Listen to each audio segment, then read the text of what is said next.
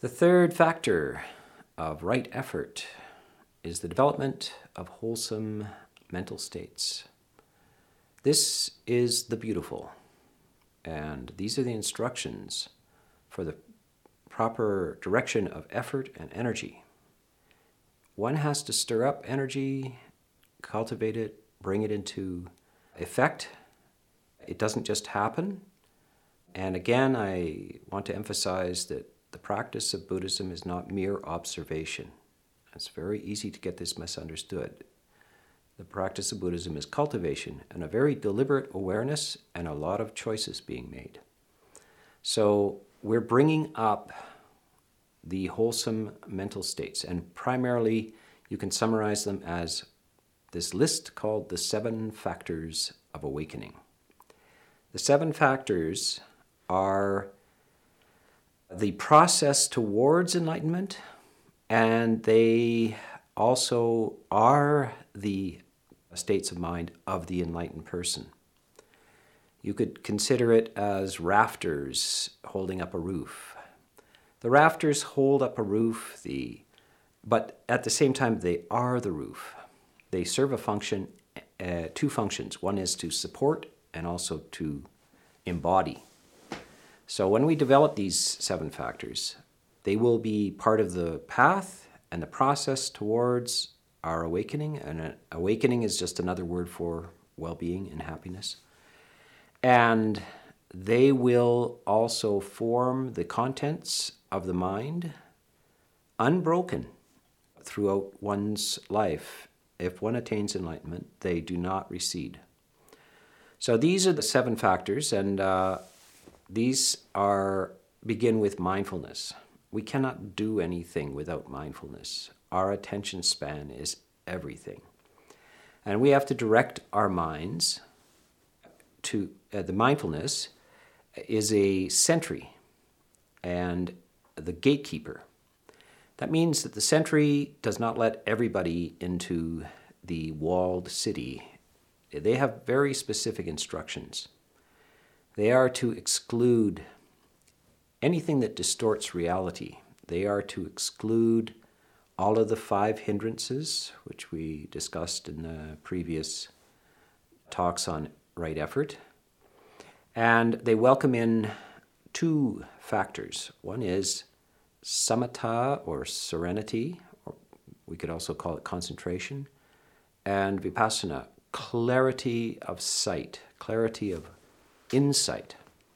These are the two that mindfulness welcomes in, and they form an accurate report of reality.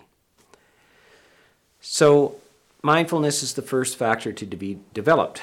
As we do this, we use mindfulness then to investigate. So, the second factor is the investigation of Dhamma.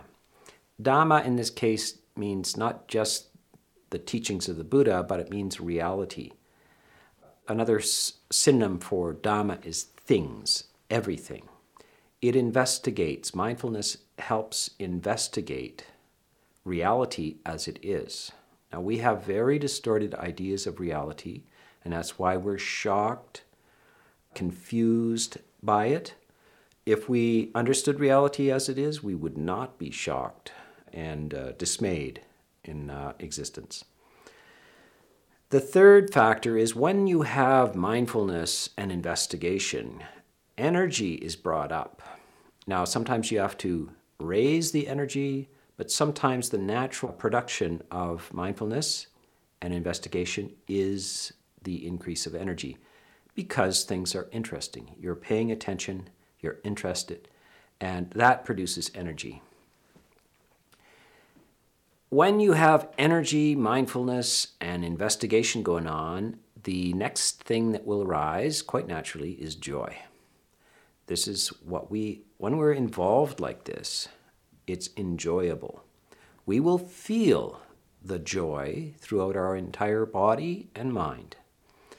And this is one of the factors of a right attitude towards existence itself. Existence is extraordinarily interesting. And however, it's not interesting in itself, you are the one that's interested. Reality does not provide interest, you provide it. Reality is nothing in itself, it's not conscious. You are conscious and you are interested. And when you are, everything's interesting. And you feel saturated with joy the joy of curiosity, of inquiry, of attention, of clarity. These things all mount up.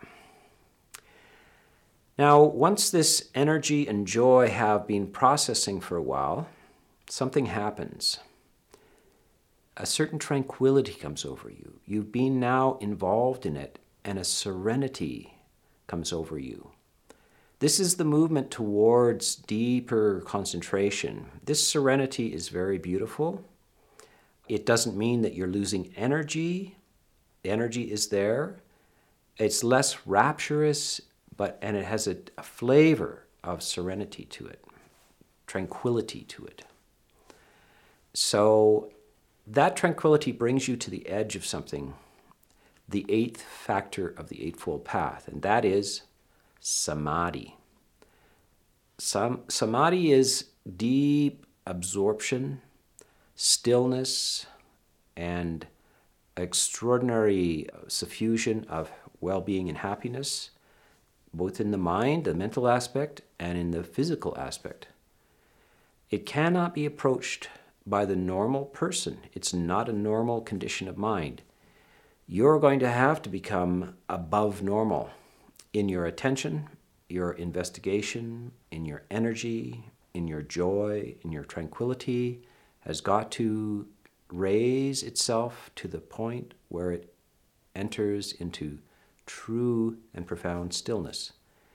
Now, this stillness is exquisite and super normal. But that is a factor of the enlightened mind. And it contributes to your progress towards that so that you have command of this and you don't regress.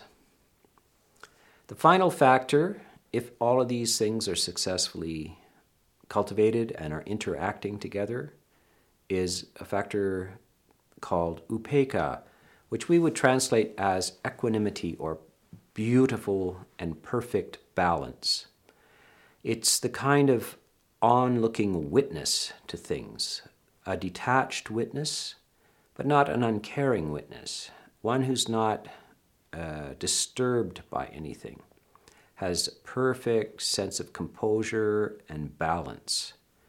And this is the infusion of two aspects. One is just concentration. Concentration in itself, when one is deeply absorbed in things, one becomes exquisitely balanced and still. And this is a very beautiful and refined type of pleasure.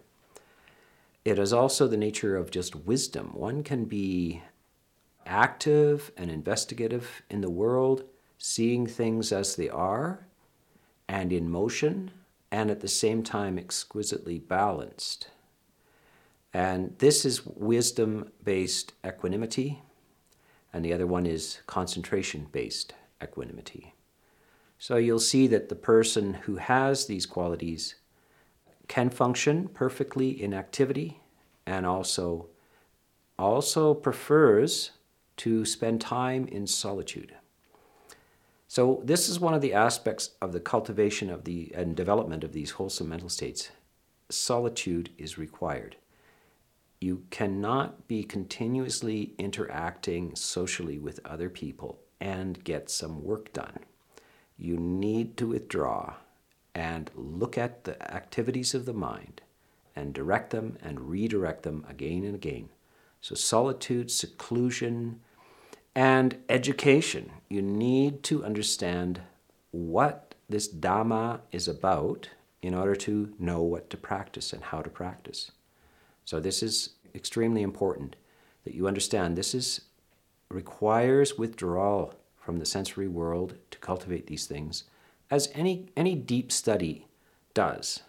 You've all been to school for years and years. You know that you have to sit alone in a study room and concentrate sometimes. And you need to know how to do this and, and when to do this. So, this is a form of study, but it's more observational, not just intellectual ideas. So, this is the third factor of right effort. And it's very, very beautiful. We would call it cultivation. It's the part of the gardening where you plant your flowers and your fruit. And if you keep doing this and nurturing it, you will receive the abundance of this.